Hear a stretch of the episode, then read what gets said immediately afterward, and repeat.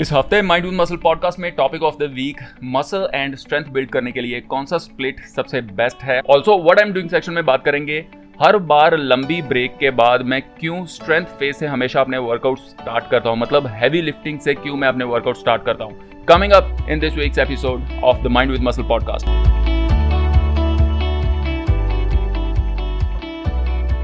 welcome everybody mind with muscle podcast में आपका बहुत बहुत स्वागत है। इस हफ़्ते बात कर रहे हैं कि अगर आपने मसल एंड स्ट्रेंथ बिल्ड करना है तो जिम में आपके लिए कौन सा वर्कआउट स्प्लिट सबसे बेस्ट है? बहुत सारे वर्कआउट स्प्लिट्स बहुत सारे वर्कआउट प्रोग्राम्स के बारे में आपने सुना होगा, जैसे कि bro split upper body lower body या फिर पुश पुल लेग या फिर फुल बॉडी वर्कआउट्स इनमें से कौन सा वर्कआउट स्प्लिट बेस्ट रिजल्ट्स दे सकता है आपको? सबसे पहले बात करते हैं ब्रो स्प्लिट की।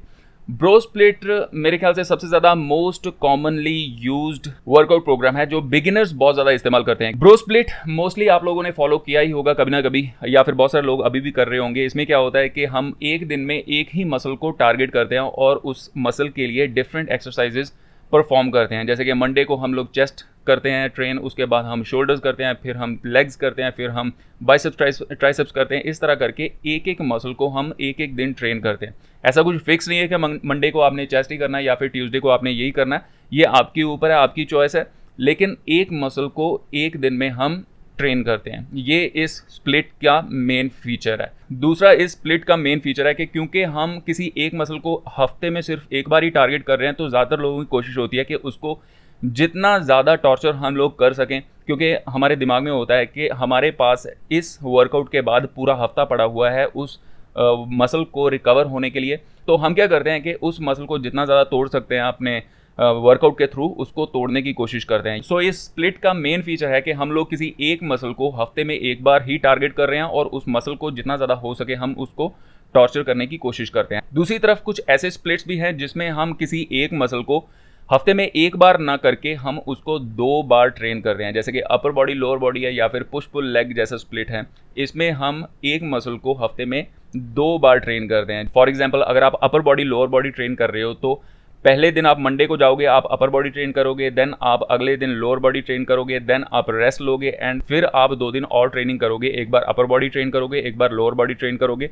और इस तरह करके आप चार दिन हफ़्ते में जिम जा रहे हो और हर मसल को दो बार ट्रेन कर रहे हो। इसी के जैसे पुश पुल लेग भी है कि एक दिन आप मंडे को मान लो जिम जा रहे हो तो मंडे को आप पुश वाले मसल्स को हिट कर रहे हो, उसके बाद अगले दिन आप पुल वाले मसल्स को हिट कर रहे हो, उसके बाद अगले दिन जाके आप लेग्स को हिट कर रहे हो। तो तीन दिन आपके ये हो गए और अगले तीन दिन, हफ़्ते के अगले तीन दिन आप सेम काम करते हो।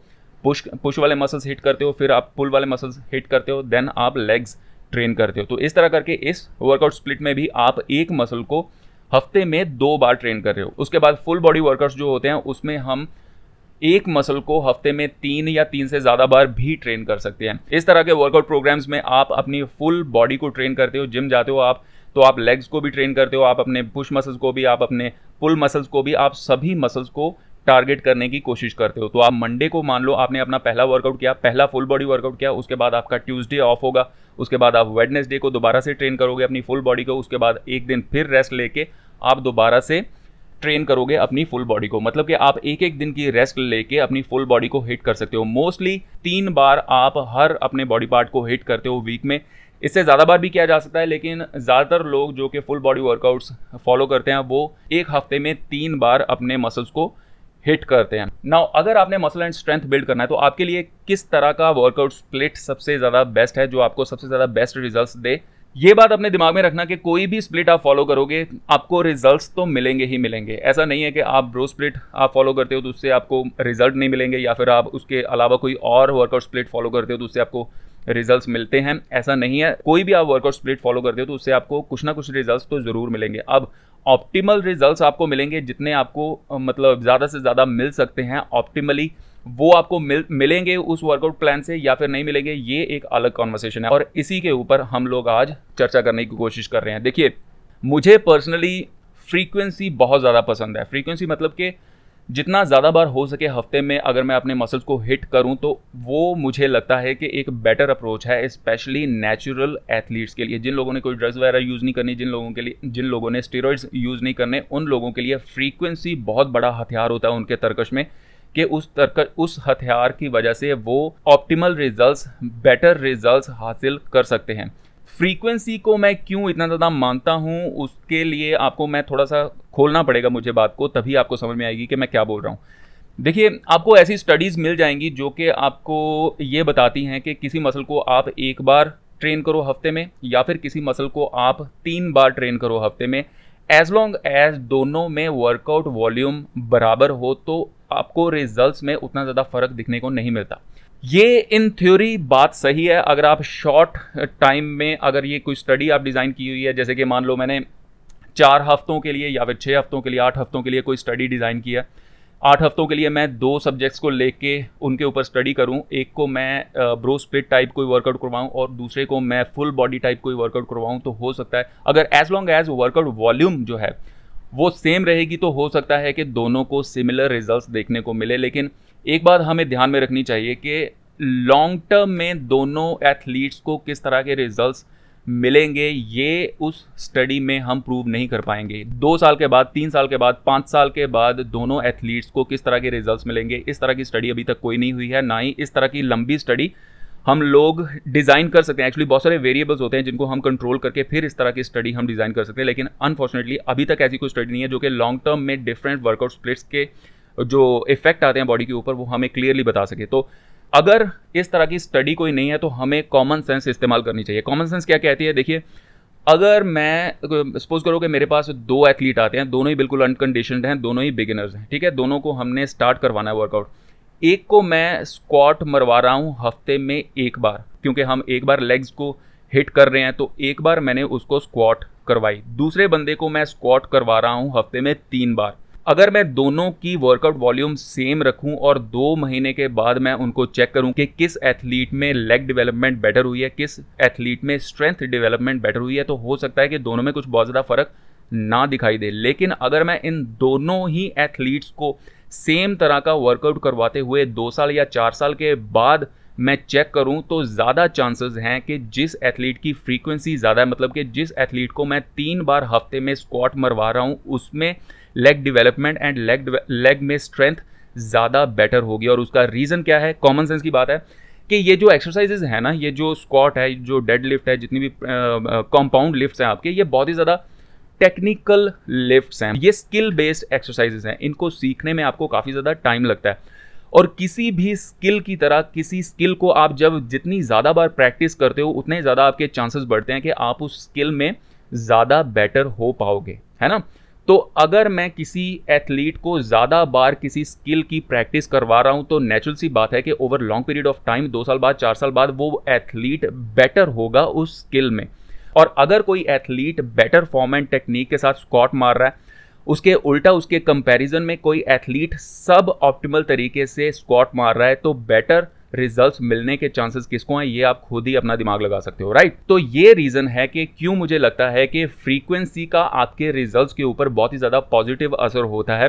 अगर आप लॉन्ग टर्म में वर्कआउट करना चाहते हो, अगर आपका गोल लॉन्ग टर्म है तो उसमें आपको फ्रीक्वेंसी का बहुत बड़ा बेनिफिट होता है। जितना ज़्यादा फ्रीक्वेंटली आप एक्सरसाइजेज को परफॉर्म करोगे एक्सरसाइजेज को प्रैक्टिस करोगे, उतने ही ज़्यादा आप बेटर होगे उस स्किल को एक्वायर करने में और उतने ही ज़्यादा बेटर चांसेस हैं कि आपके जो भी गोल है मसल बिल्डिंग है स्ट्रेंथ बिल्डिंग है, उनमें आपको बेटर रिज़ल्ट देखने को मिलेंगे। तो ये रीज़न है कि मुझे क्यों लगता है कि कोई भी ऐसा स्प्लिट जिसमें आपके एक मसल को हिट करने की फ्रीक्वेंसी हफ़्ते में एक मसल को हिट करने की फ्रीक्वेंसी ज़्यादा होती है उसमें आपको लॉन्ग टर्म में ज़्यादा बेटर रिज़ल्ट देखने को मिलते हैं। सो so, इस एंगल से अगर हम वर्कआउट स्प्लिट्स को देखें तो होल बॉडी वर्कआउट्स जो हैं वो बेस्ट हैं मेरे ख्याल से बिगिनर्स के लिए भी इंटरमीडिएट्स के लिए भी और एडवांस लोगों के लिए भी। बहुत सारे लोगों के लिए बहुत सारे लोगों के दिमाग में ये रहता है, कुछ भ्रम रहता है कि कोई एक स्प्लिट जो है वो बिगिनर के लिए है, कोई दूसरा इंटरमीडिएट के लिए कोई तीसरा एडवांस लिफ्टर्स के लिए लेकिन ऐसा बिल्कुल भी नहीं है। कोई भी स्प्लिट कोई भी एथलीट चाहे वो बिगिनर है इंटरमीडिएट एडवांस है, कोई भी एथलीट इस्तेमाल कर सकता है। उन वर्कआउट स्प्लिट्स में आगे बहुत सारे वेरिएबल्स होते हैं जिनको हम चेंज करके, जिनको हम कंट्रोल करके डिफरेंट लेवल्स ऑफ़ एथलीट्स के लिए हम वर्कआउट प्रोग्राम को चेंज करते हैं डिज़ाइन करते हैं ओके दूसरी चीज़, अगर आपको मसल बिल्डिंग स्ट्रेंथ बिल्डिंग के लिए बेस्ट रिज़ल्ट चाहिए जिम में तो आपको ये भी बात ध्यान में रखनी होगी कि फ्रीक्वेंसी और इंटेंसिटी का क्या रिलेशनशिप है। क्योंकि हम लोग फ्रीक्वेंसी की बात कर रहे हैं तो इंटेंसिटी के साथ इसका क्या रिलेशन है, ये भी आपको समझना पड़ेगा। जब मैं फुल बॉडी वर्कआउट्स के बारे में बात करता हूँ कि आपको हर ऑल्टरनेट डे पे आपको अपनी फुल बॉडी को हिट करना पड़ेगा तो काफ़ी सारे लोग मुझे ये क्वेश्चन करते हैं कि इससे क्या रिकवरी में प्रॉब्लम तो नहीं होगी मतलब कि आपकी बॉडी फुली रिकवर कर पाएगी। इससे पहले कि मैं नेक्स्ट वाला वर्कआउट करूँ तो उसका आंसर है हंड्रेड परसेंट येस आपकी बॉडी बिल्कुल रिकवर कर सकती है, बिल्कुल रिकवर कर जाती है एज लॉन्ग एज आपको इंटेंसिटी की समझ हो कि किस इंटेंसिटी पे आपने वर्कआउट करने हैं। जब भी आप ज़्यादा फ्रीक्वेंटली किसी मसल को हिट करते हो तो उस मसल को हिट करने की इंटेंसिटी आपकी नीचे आने लगती है। जितना ज़्यादा फ्रीक्वेंटली आप किसी मसल को हिट करते हो, उतनी ही कम इंटेंसिटी से आपने वर्कआउट करना होता है। ऐसा नहीं है कि मान लो आप पहले ब्रो स्प्लिट वो टाइप कोई वर्कआउट प्लान इस्तेमाल कर रहे थे और उसमें आप अपनी लेग्स को बिल्कुल चीर फाड़ रहे थे मंडे को जाके या फिर किसी भी दिन जाके, उसी तरह का चीर फाड़ आपने फुल बॉडी टाइप वर्कआउट में भी करना है। ऐसा बिल्कुल भी नहीं है। अगर आप ऐसा करते हो, इतनी इंटेंसिटी से, इतनी वॉल्यूम से अगर आप अपनी बॉडी को हिट करने की कोशिश करोगे, किसी एक मसल को हिट करने की कोशिश करोगे तो बिल्कुल सही है कि आपको रिकवरी में बहुत ज़्यादा प्रॉब्लम होगी। आपकी आपकी बॉडी रिकवरी में ही उलझी रहेगी। आपको एडेप्टेशन बेनिफिट्स आपको स्ट्रेंथ एडेप्टेशन आपको मसल एडेप्टेशन बेनिफिट्स नहीं मिलेंगे। जब भी आप किसी मसल को हिट करने की फ्रीक्वेंसी को इंक्रीज करते हो तो आपको वॉल्यूम को एडजस्ट करना होता है। एक या ज़्यादा से ज़्यादा दो एक्सरसाइजेज पर मसल ग्रुप आप इस्तेमाल करते हो। ऐसा नहीं है कि आप एक मसल के लिए छः छः सात सात एक्सरसाइजेज आप कर रहे हो और फुल इंटेंसिटी से कर रहे हो। ऐसा बिल्कुल भी नहीं है। इंटेंसिटी को कैसे इस्तेमाल करना है, ये मैंने training with Navjot workout series में अगर आपने फॉलो की है तो बहुत अच्छी बात है, नहीं की है तो एटलीस्ट उसकी वीडियोस आप जाके देखिए कि इंटेंसिटी को हम किस तरह से एडजस्ट करते हैं अपनी ज़रूरत के मुताबिक फ्रीक्वेंसी के मुताबिक, ठीक? तो जब आप इंटेंसिटी को एडजस्ट करते हो अपनी फ्रीक्वेंसी के मुताबिक वर्कआउट फ्रीक्वेंसी के मुताबिक, तब आपको ऑप्टिमल रिजल्ट्स मिलते हैं। अंधाधुंध ज़ोर नहीं हम मारते जिम में जाके ओके एक और बेनिफिट है फुल बॉडी टाइप जो आप वर्कआउट करते हो उसका, कि आप अपने मसल्स के लिए ना ज़्यादा इफ़ेक्टिव एक्सरसाइजेज चूज़ कर सकते हो। जिम में जितनी भी आप एक्सरसाइजेज कर सकते हो, उन एक्सरसाइजेज में से कुछ एक्सरसाइजेज ज़्यादा इफ़ेक्टिव होती हैं मसल बिल्डिंग स्ट्रेंथ बिल्डिंग के लिए और कुछ एक्सरसाइजेज कंपेरेटिवली कम इफ़ेक्टिव होती हैं। जैसे कि लेग्स में आपको अगर बहुत अच्छी डेवलपमेंट चाहिए, बहुत अच्छी स्ट्रेंथ डेवलपमेंट चाहिए तो उसके लिए स्क्वाट कहीं ज़्यादा बेटर एक्सरसाइजेज है, बजाय के लेग एक्सटेंशन के, है ना? तो जब आप अपने लेग वर्कआउट को हफ़्ते में तीन बार स्प्लिट कर रहे हो, तीन बार आपने लेग्स को हिट करना है तो तीन बार आपके लिए अपॉर्चुनिटी है कि आप तीनों ही बार ज़्यादा इफ़ेक्टिव एक्सरसाइज जैसे कि स्कॉट है, जैसे कि बुल्गारियन स्कॉट है, जैसे कि वॉकिंग लंजेस हैं, इस तरह की एक्सरसाइज आप चूज़ कर सकते हो ताकि आपको और ज़्यादा बेटर रिजल्ट्स मिलें, ठीक है ना? एक तरफ़ आप देखोगे जब आप लेग्स को एक ही दिन में हिट कर रहे थे और आप छः सात एक्सरसाइजेज के साथ लेग्स को हिट कर रहे थे तो उनमें से कुछ एक्सरसाइज नेचुरल सी बात है कि ज़्यादा इफ़ेक्टिव होंगी, आप कुछ स्क्वाट्स वगैरह परफॉर्म करोगे, आप वॉकिंग लंजेस परफॉर्म करोगे, लेकिन कुछ एक्सरसाइज जो कि कंपेरेटिवली उतनी ज़्यादा इफ़ेक्टिव नहीं है, जैसे कि लेग प्रेस है या फिर लेग एक्सटेंशन है या लेग कर्ल्स हैं, इस तरह की एक्सरसाइज आपको इंक्लूड करनी पड़ेंगी। क्यों? क्योंकि आपकी बॉडी इतनी ज़्यादा हैवी एक्सरसाइजेज को एक साथ परफॉर्म नहीं कर पाएगी। आपका C N S central nervous system एकदम फ्राई हो जाएगा, आपको रिकवरी में बहुत ज़्यादा दिक्कत होगी। तो इसीलिए पहले आप कुछ बड़ी एक्सरसाइज परफॉर्म करते हो, उसके बाद आप थोड़ी सी लाइट एक्सरसाइज परफॉर्म करते हो। लेकिन अगर आप इस वर्कआउट को, आप आप इस लेग्स के एक वर्कआउट को तीन बार में स्प्लिट कर देते हो तो आपके पास ये चांस है, आपके पास मौका है कि आप सारी की सारी एक्सरसाइज ज़्यादा इफ़ेक्टिव एक्सरसाइज चूज़ कर सकते हो। क्यों? क्योंकि आपके पास इनफ टाइम है, आपने एक या दो एक्सरसाइज एक दिन परफॉर्म की, उसके बाद आपके पास एक दिन रिकवर होने के लिए, उसके बाद नेक्स्ट दिन जब आप आओगे जिम में तो आप फुल्ली रिकवर्ड हो, आप दोबारा से ज़्यादा इफ़ेक्टिव एक्सरसाइज चूज़ कर सकते हो। तो again over long period of time अगर आप इस तरह से ट्रेन करते हो तो आपको ज़्यादा बेटर रिज़ल्ट मिलने के चांसेस होते हैं। तो ये दो बहुत ही बड़े रीजंस हैं, क्यों मुझे लगता है कि ज़्यादा फ्रीक्वेंटली किसी मसल को हिट करने से आपको ज़्यादा बेटर रिज़ल्ट मिलते हैं। इसी वजह से पिछले बहुत सालों से मैं ज़्यादातर करके फुल बॉडी टाइप वर्कआउट्स ही परफॉर्म करता हूँ। कभी कभी मेरा मूड हो तो मैं पुश पुल लेग या फिर upper body lower body type भी वर्कआउट्स इस्तेमाल करता हूँ, लेकिन जो ब्रो स्प्लिट है, वो मेरा लीस्ट फेवरेट है इन सभी स्प्लिट्स में से और उसका रीज़न है कि एक तो आपको अपनी जान बहुत ज़्यादा मारनी पड़ती है जिम में जाके और दूसरी चीज़ के आपको रिजल्ट्स भी सब ऑप्टिमल मिलते हैं इन माय ओपिनियन इसलिए मेरी ओपिनियन में अगर आप अच्छे रिजल्ट्स हासिल करना चाहते हो तो ऐसा वर्कआउट स्प्लिट आप चूज़ करो जिसमें आपके मसल्स को हिट करने की फ्रीक्वेंसी ज़्यादा हो। आप full body workouts for sure try कर सकते हो। अगर आपको फुल बॉडी वर्कआउट्स करते हुए बहुत टाइम हो गया, आप बोर हो चुके हो, या फिर किसी और रीज़न से आपको फुल बॉडी वर्कआउट्स पसंद नहीं है तो push pull leg and upper body lower body भी बहुत ही अच्छे स्प्लिट्स हैं।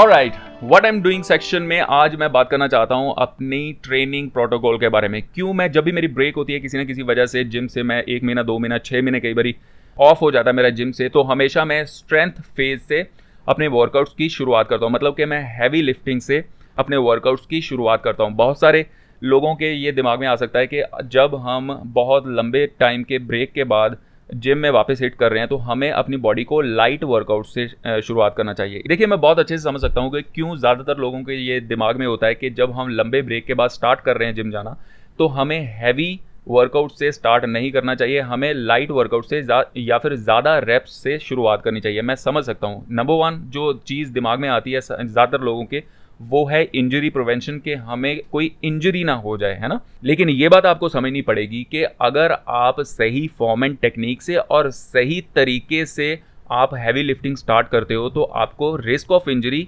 एग्जैक्टली उतना ही होता है जितना कि आप लाइट वर्कआउट से स्टार्ट कर रहे हो। देखिए, बहुत ध्यान से सुनना बहुत इंपॉर्टेंट चीज़ है। जब मैं हैवी लिफ्टिंग से स्टार्ट करता हूँ तो मेरी इंटेंसिटी बहुत ही नीचे होती है। हमेशा ये बात याद रखना कि जब भी आप लंबे ब्रेक के बाद जब भी आप लाइट इंटेंसिटी से शुरुआत करते हो ना वर्कआउट करना तो आपके रिस्क ऑफ़ इंजरीज बहुत ही नीचे होते हैं इवन दो के आप हैवी वर्कआउट से स्टार्ट कर रहे हो। लाइट इंटेंसिटी से मैं कैसे शुरुआत करता हूँ कि मान लो मैंने तीन से लेके पाँच रैप रेंज में काम करना है ओके जब मेरा टारगेट है कि मैंने इस एक्सरसाइज में या फिर इस सेट में मैंने तीन रेप्स निकालने हैं तो मेरा ये टारगेट होता है कि मैं बार के ऊपर इतना वेट डालूं कि मैं पाँच रेप्स आराम से निकाल पाऊँ। मतलब पांचवा रैप मेरा फुल फेलियर वाला होना चाहिए। मैं full control and full strength के साथ पाँच रैप्स एटलीस्ट निकाल पाऊँ। मैं उतना वेट बार पे डालता हूँ, लेकिन मैं रैप्स निकालता हूँ तीन। मतलब कि कम से कम मैं दो रैप्स शॉर्ट रहने की कोशिश करता हूँ अपने फुल फेलियर से।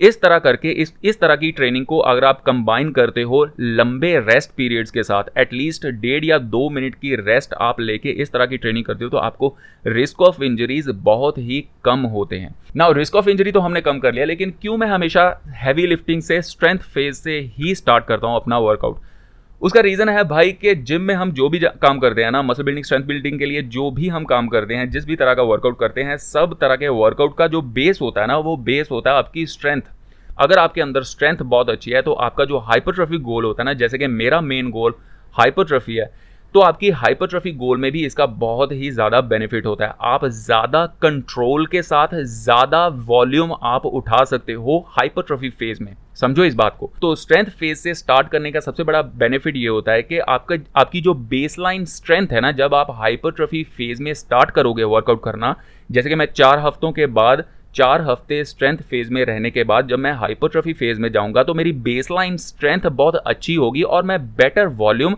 और बेटर इंटेंसिटी के साथ मैं वर्कआउट कर पाऊँगा। उसके उल्टा अगर मेरी स्ट्रेंथ उतनी अच्छी नहीं है तो ये दोनों ही चीज़ों में मैं उतना अच्छा परफॉर्म नहीं कर पाऊँगा। जब भी मैं स्ट्रेंथ फ़ेज़ के बाद हाइपोट्रफी फ़ेज़ में जाता हूँ तो मुझे हाइपरट्रॉफी फ़ेज़ में ना सिर्फ़ बेटर रिजल्ट्स मिलते हैं, बल्कि मेरे वर्कआउट्स ज़्यादा बेटर होते हैं। तो इस वजह से मैं हमेशा स्ट्रेंथ फ़ेज़ से स्टार्ट करता हूँ। उसको स्टार्ट करने का तरीका क्या है, ये भी मैंने आपको बता दिया कि आपने अपनी इंटेंसिटी को बहुत ही डाउन रखना होता है।